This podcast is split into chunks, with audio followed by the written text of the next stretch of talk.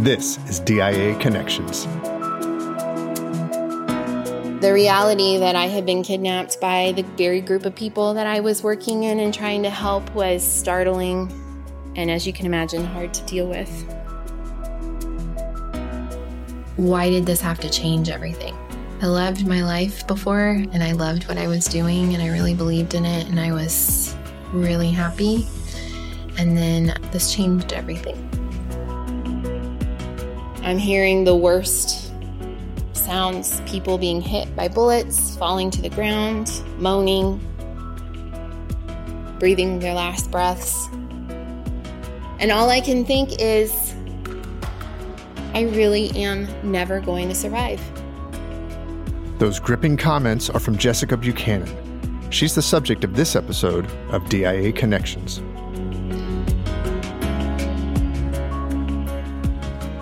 Thanks for joining us for part two of our conversation about bringing them home. I hope you had a chance to listen to part one.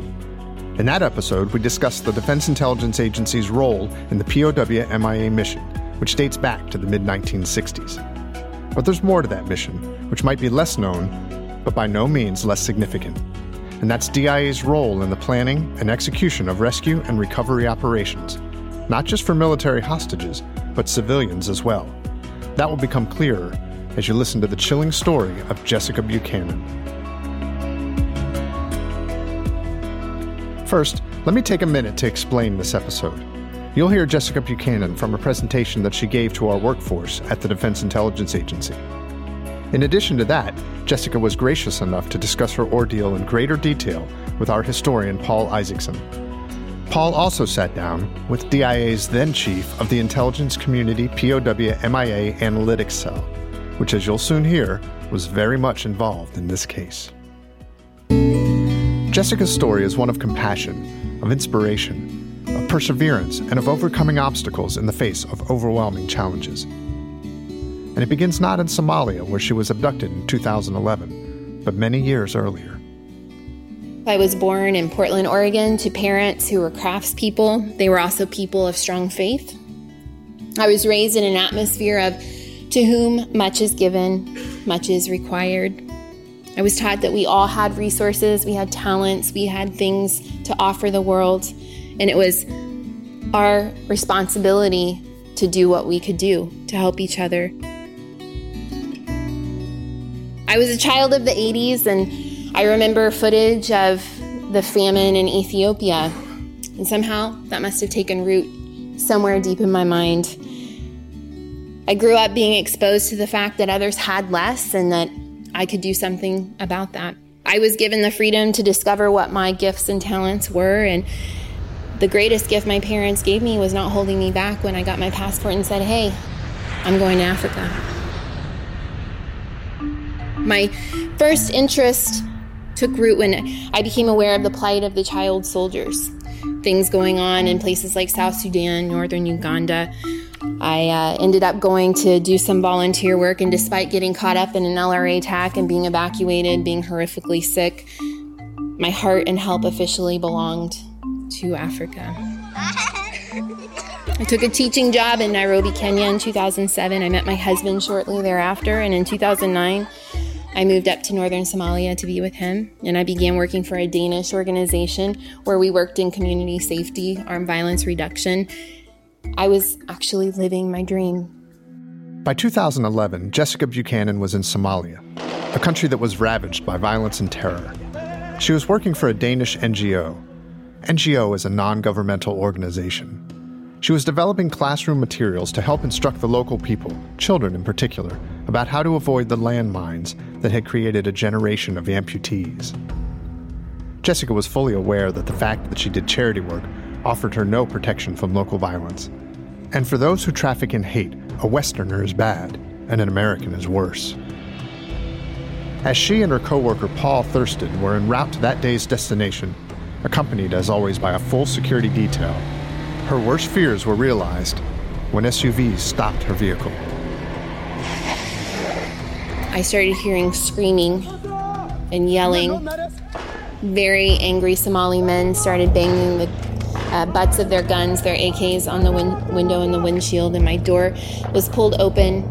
The Somali uh, guard that was sitting next to me was pulled out and dragged to the ground, and in climbed a very angry man holding an AK 47 to my head. He started screaming at the driver, Drive. And so we drove into the desert for hours and hours. We would stop, we would change personnel, we would drive some more, we would stop, we would change vehicles. At one point, we stopped again and we were forced out of the vehicles. One of the angry men, armed men, looks at me and he just says, Walk out into the desert. This was the last time I ever tried to exert any kind of independence, and I just said, No. And he looks at me and he says, Walk. No. I have a good idea of what's waiting for me out in that desert, and it's not going to be good. We go on like this for a few minutes, and finally, my colleague Paul comes over to me and he takes my hand and he just says, Jessica, we have to walk. And I know he's right. So we begin walking out into the desert, out into the dark. We trip over thorn bushes. We pick ourselves back up. We walk like this for a very long time until suddenly we are ordered to stop and get down onto our knees. I say goodbye to my husband. Say goodbye to my father. And I asked my mother, who'd passed the year before, to help me be strong, help me be dignified. Because I believe I'm going to be executed. I don't understand what I've done to deserve this. I'm 32 years old. I never even got the chance to become a mother. And then I hear the most beautiful word I have ever heard, and that's sleep. Lay down in the dirt and go to sleep.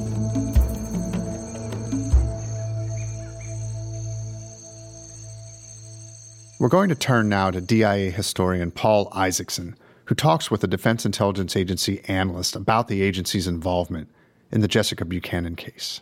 Can you tell us your name and your job title in the October 2011 timeframe of this case?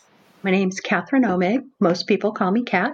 And I was the chief of the intelligence community POW MIA Analytics Cell, which is housed at DIA. And, and tell us a little bit more about the DIA's role when Americans are taken hostage. DIA actually has a pretty long history supporting personnel recovery and hostage events. Now, that support has evolved over the years since the late 1960s. Uh, the office that I was in was actually created in early 2000. It was formally stood up on 18 September 2001.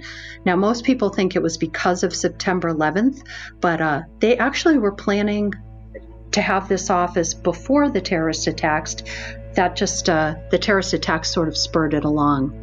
So, turning to the story of Jessica Buchanan, an American taken hostage in Somalia, how and when was DIA first aware of this situation?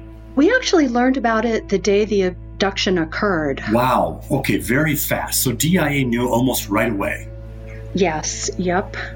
Okay, very interesting. Can you describe the process that occurs after we learn of a situation like this? Absolutely. So we start by analyzing every piece of information that we obtain, and we consider that within the context of what we already know.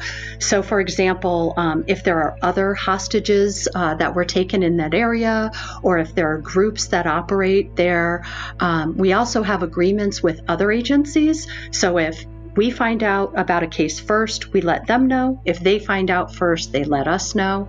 We also have these standing collection requirements that cover the entire globe. Then, once an event occurs, we'll issue a new collection requirement that is tailored to that specific situation. Uh, and we did that in Miss Buchanan's case. What were the immediate needs when you first became aware of the situation? In other words, what were you, what, did, what had to be done right away, immediately? So, for our office, the cell, the two most important aspects of a case are the status of the victim, and by that I mean how are they? How are they? What's their condition? Are they alive? Are they being tortured? Are they being given food, water, medical attention? Uh, and we also want to know their location. So those are the two areas that we focus on. And how does DIA receive information like that? How do you get that information? So we'll get it through human sources, uh, through satellites, through other uh, data streams. Now, sometimes in a case there's very little to work with. In her case, we received enough credible information often enough that we had a pretty good degree of confidence in our assessment. The first night of the abduction, I had no idea that I'd be moved 50 to 60 times. Sometimes we would spend a couple of days in one spot. Other times we would be moved five to six times in one night. Those experiences were particularly scary because I would have finally gotten myself to sleep and then somebody would get inches from my face and they would scream, Standing, standing, standing, which meant get up, get your few belongings, and get in the car, we're moving. There was no privacy. I was living in a camp with dozens of men course, my number one fear was that I was going to be killed, but my second fear was that of sexual assault. I was given a liter of water every couple of days, laced with diesel, to wash myself. Different men would take turns sleeping on my mat inches from me. I understood early on that there would be no escape. Food was sparse. In the beginning, we were given small tins of tuna and a package of cookies to get through the day. That would come every couple of days or so. Then we ended up sharing pasta or rice communally with the group. We would hunker down around a big, huge cast iron pot and eat spaghetti together, which eventually led to horrific stomach problems. Intel gathered by the DIA, as well as other agencies regarding Jessica's deteriorating health issues, would prove vital in the decision making process to resolve the situation. After a short break, Jessica reflects about one of the most disheartening parts of her ordeal. Russia, China, Iran, North Korea, transnational terrorism. Do you know the threats?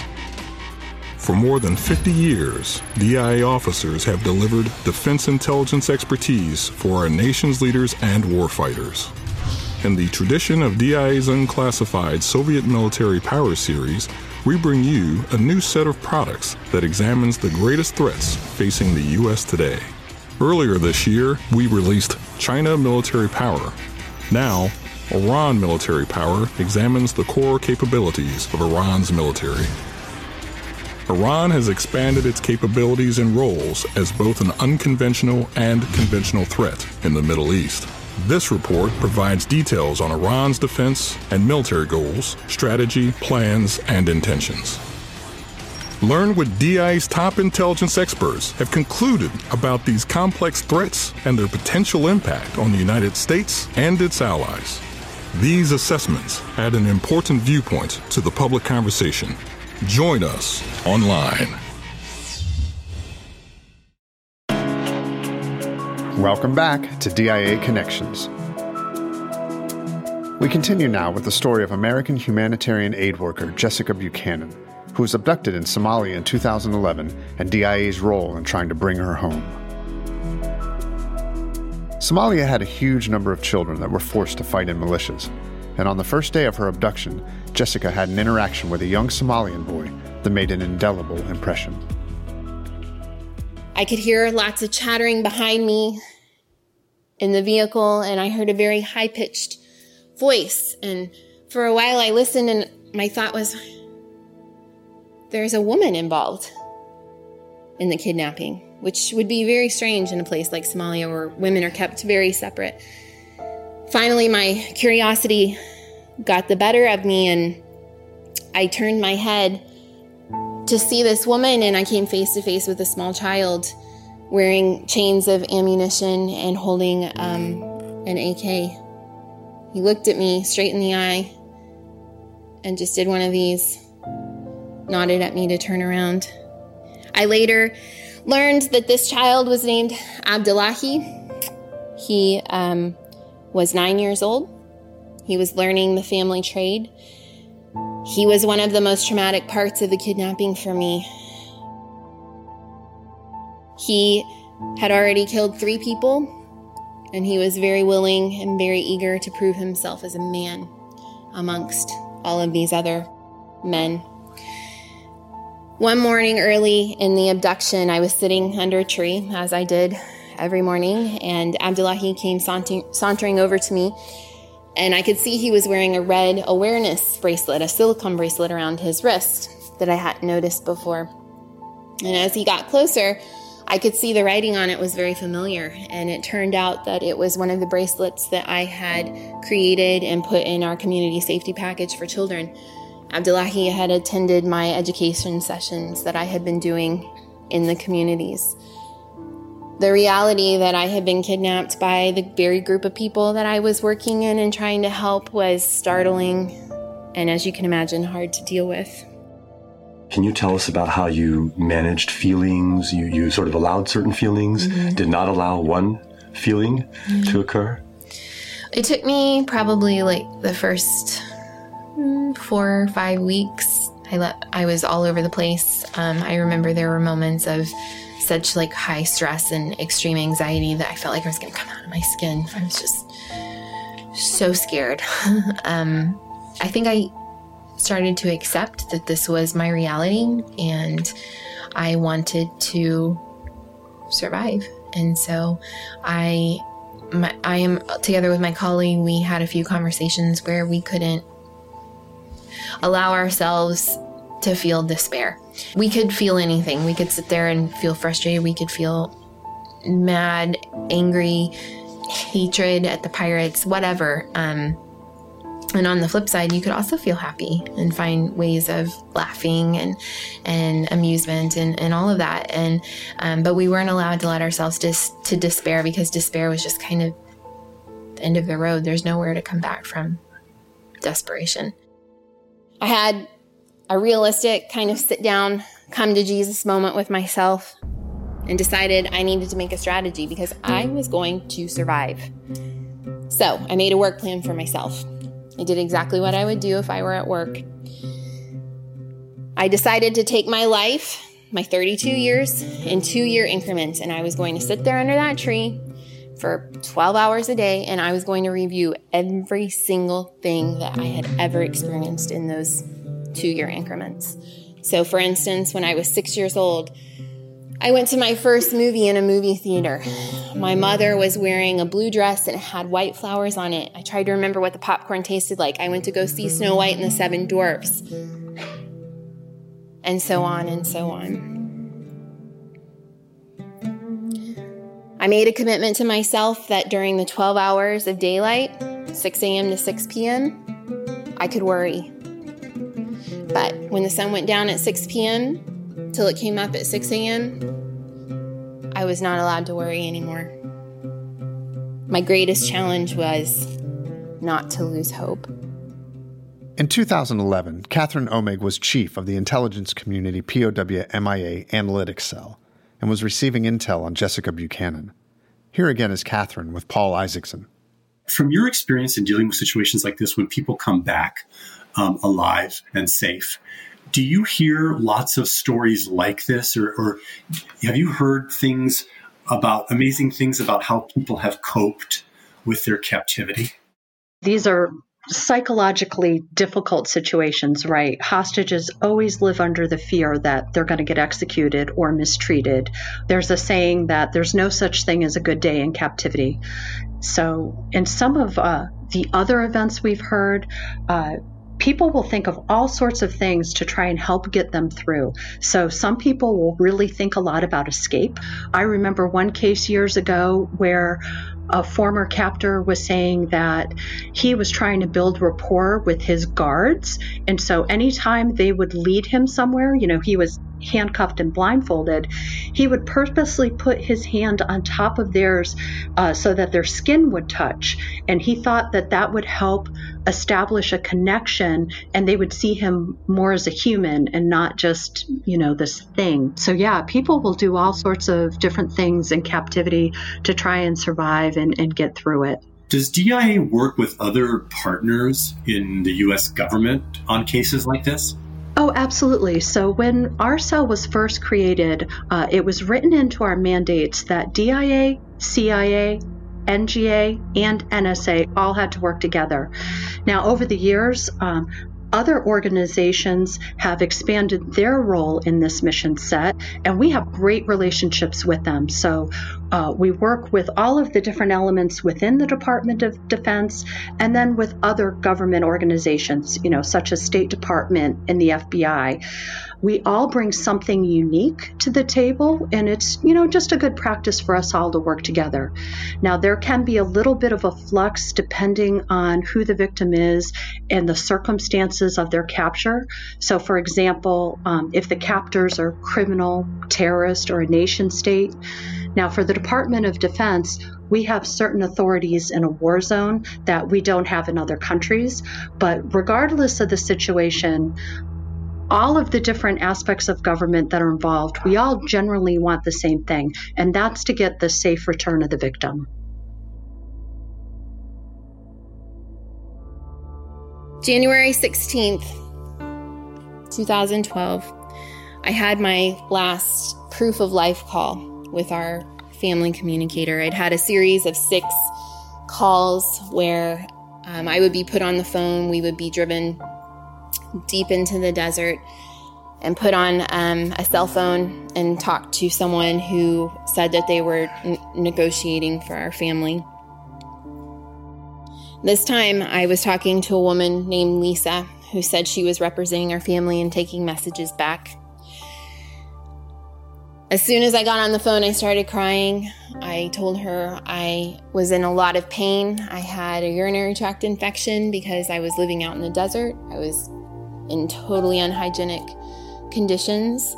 And I knew it was going into a kidney infection. I'd had one before and been hospitalized for over a week. Things were not looking good. She said, Things are moving in the right direction. And then we were cut off. Right before we got cut off, I told her that I feared that I was going to die out into the desert.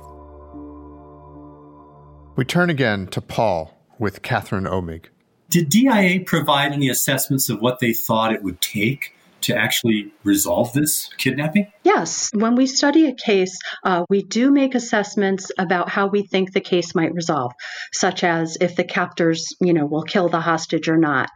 Now, that question also has some operational and even political implications. But our role is to make sure the people who make the decisions have the intelligence they need to do their jobs.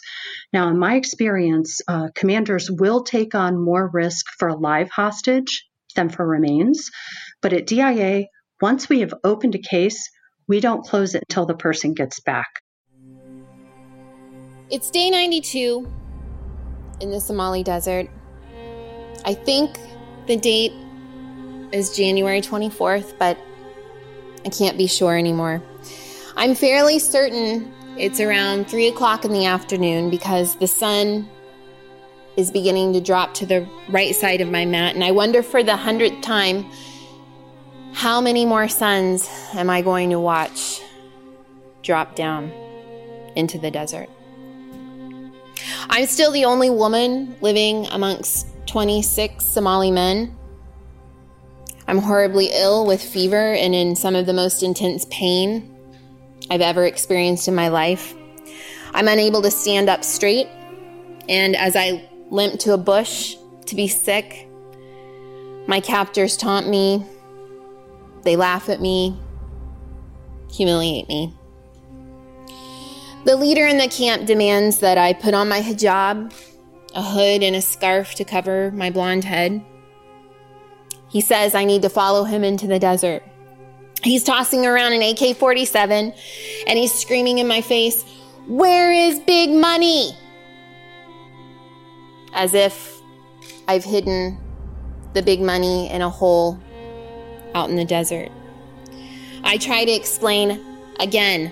I'm a teacher by profession, a humanitarian aid worker at heart. I am a woman of very little means. There is no big money. Tears stream down my face as he draws the number seven in the sand. He says, My people have seven days to come up with $18 million or. As the tears silently fall down my cheeks, he cocks his head and he looks at me curiously and he just says, Why are you crying? And I say simply, Because I don't want to die. You mentioned being an NGO, an aid worker. You didn't think that you were really going to warrant any extraordinary rescue. Mm-hmm. Did, so, did you have any idea that what DIA was doing or any other agencies were doing to try to find you? No, I mean, it is embarrassing now looking back to think that I had no idea that anybody knew anything. I just figured, you know, I'm an NGO worker. Um, sure, I'm sure somebody in the FBI or, you know, somebody knows we're out here, but they've got better things to deal with. They've got terrorists to take care of, and, you know, there's much more important work. I'm just this aid worker teacher from Ohio. Like no one cares about me, and um, and not in like a feel sorry for myself kind of thing, but you know, it's kind of like, well, I got myself into this mess, you know, like I don't really expect much. Seems like your faith played a role, pretty important role. Can you tell us how that how that was? One of the strong mental images that kind of carried me, I mean, it got me up every morning, um, was that of my father. He, uh, it was the day after we'd lost my mom. And he was just gripping the top rung of the kitchen chair and he was like just trying to support himself and he asked that we could all pray together and he was not a man prone to displays of emotion really he's a very quiet person and he was just understandably weeping um, and he just said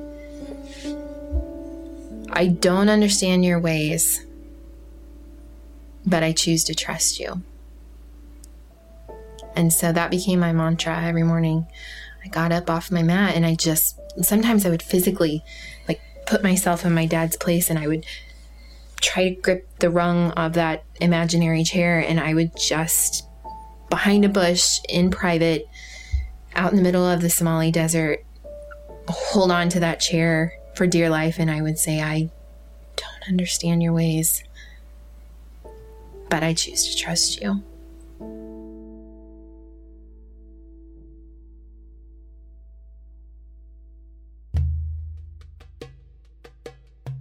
So it's day 92. I'm incredibly ill. That night, I pulled my mat out into the open as we did every night. For some reason, the pirates wanted us to sleep out in the open instead of underneath trees. And as I did every night, I uh, had a talk with my mom. And I this time I said, "Mom, things are really bad. I need you to go and tell God that he needs to do something right now because otherwise I'm not going to make it. There's not a whole lot of time left." So I go to sleep and then I wake up in the middle of the night uh, with the urge to be sick. I stand up on my mat, and the standard procedure for leaving my mat was to um, say the word toilet in English and wait to be acknowledged and given permission. Usually it was a grunt or a nod by one of the pirates. And um, this night, when I, stand, I stood up, I said toilet. Uh, no one would acknowledge me. There were nine pirates on guard that night out in the camp, and everybody was completely passed out. I come back to my mat and I lay down. All the pirates are still passed out. I don't understand it, but I do have remember having the thought that it was a very dark night. There was no moon, there were no stars, and I did think if ever there were a time to try to escape, tonight would be the night. But I was too sick. I didn't know where I was. I can never carry enough water. So I laid down on my mat again, cover myself with my blanket, but I can hear this scratching noise getting closer and closer. I think it's these beetles that would come out, these dung beetles that would come out at night. They're harmless but very annoying. They would get my hair, they would get my clothes, and I just wasn't in the mood. So I stood up and I shook my blanket out, and I couldn't find any beetles, but I can still hear the scratching noise. And it feels like it's getting closer, and I, I don't understand why I can't see anything. Do this a couple of times. I'm so exasperated. I know I need to sleep. Lay down, try to just tune it out. And not two minutes goes by when Helper, who's sleeping next to me, I hear him jump up. He starts whisper screaming at the other guys that they need to get up, get up. I pull the blanket away from my face and I see this look of sheer terror. And he's holding a gun. 30 seconds later, the entire night just erupts into automatic gunfire. I'm hearing the worst sounds people being hit by bullets, falling to the ground, moaning, breathing their last breaths. And all I can think is, I really am never going to survive. I get as low to the ground as I possibly can and I just praying, saying, Oh God, oh God, oh God, over and over again. And then somebody grabs my arms, my shoulders, and my legs, and they just start shaking. I start kicking back, fighting back as much as I can. And then the blanket's pulled away from my face, and all I can see is black night and black masks. I just hear this voice that sounds very much like my brother. An American young man says, Jessica. Jessica, it's okay. Honey, we're the American military. You're safe now. We're going to take you home. I sit up, and in my shock, all I can say over and over again is, You're American? I don't trust him. And he pulls the mask off of his face, and I can see, yes, he's American. He gets down on one knee and he has a bottle of medicine and he has clean, fresh water. And he says, We know you've been very sick. You look like you've been in a lot of pain. So he gives me a drink of water. And somebody asks me if I'm hungry in the middle of all of this. Do you want a Snicker bar? Another guy says, Okay, we've got to walk a bit. Do you know where your shoes are? I don't know where my shoes are. So it was like that Hollywood movie moment where he just stoops down and he picks me up and he throws me over his shoulder and he just starts running. And we run for a very long time until he puts me down wherever they have deemed is safe. And naturally, my first question is Is my colleague okay? Is Paul okay? Did he make it out alive? And he's sitting there and he takes my hand. And we hug and check in and make sure everything's okay. And he says in his Danish accent, Jessica, do you know who these guys are? And I say, I don't really care. Jessica, this is SEAL Team 6. These are the guys that got Osama bin Laden.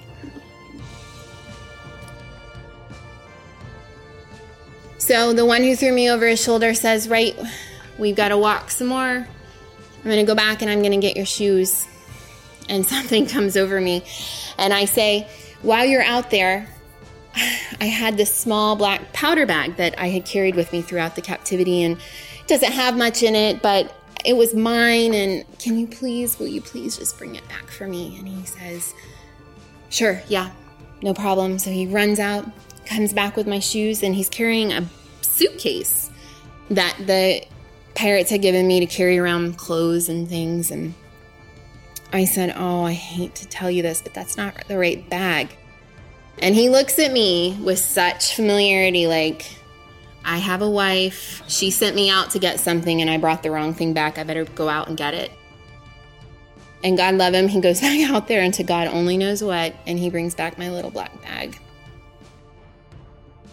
And I tell that story because it's funny, yes, but it's also so significant to me because for the first time in a really long time, somebody treated me like a human being.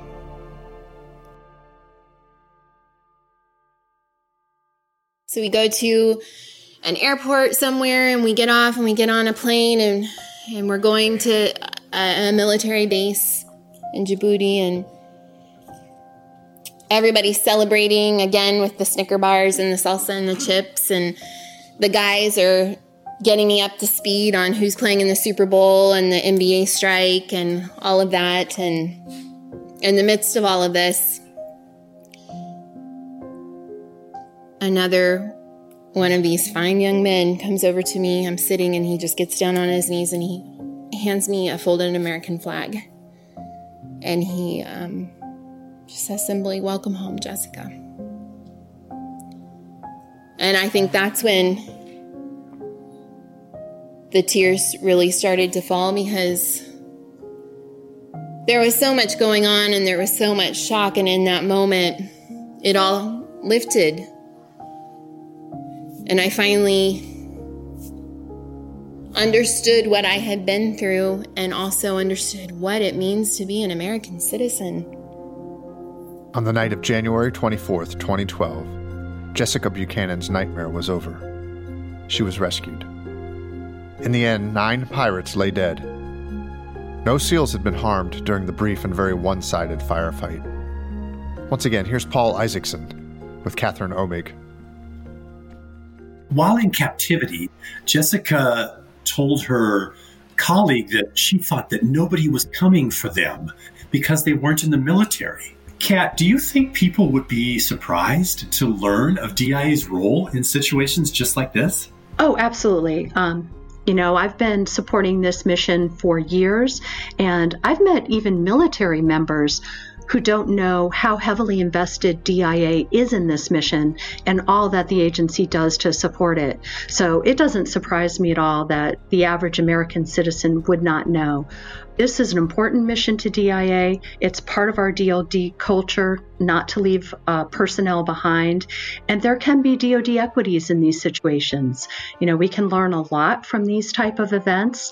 And sometimes, like in Miss Buchanan's case, uh, DoD assets can be used in the recovery. So DIA is a combat support agency. We absolutely support these cases. So, Kat, I want to close with, with asking you a final question. You have spent many years of your career on this effort of bringing Americans home. What does that mean to you personally? Yeah, this is a wonderful mission. I mean, it, it's hard, it's analytically challenging, it definitely can take an emotional toll, but it is also incredibly rewarding. Some of the best professional experiences I've had have been because of this mission. And on a very personal level, I mean, we're all human, and to be to know that you've been a part of bringing somebody back, it's just very moving and very rewarding.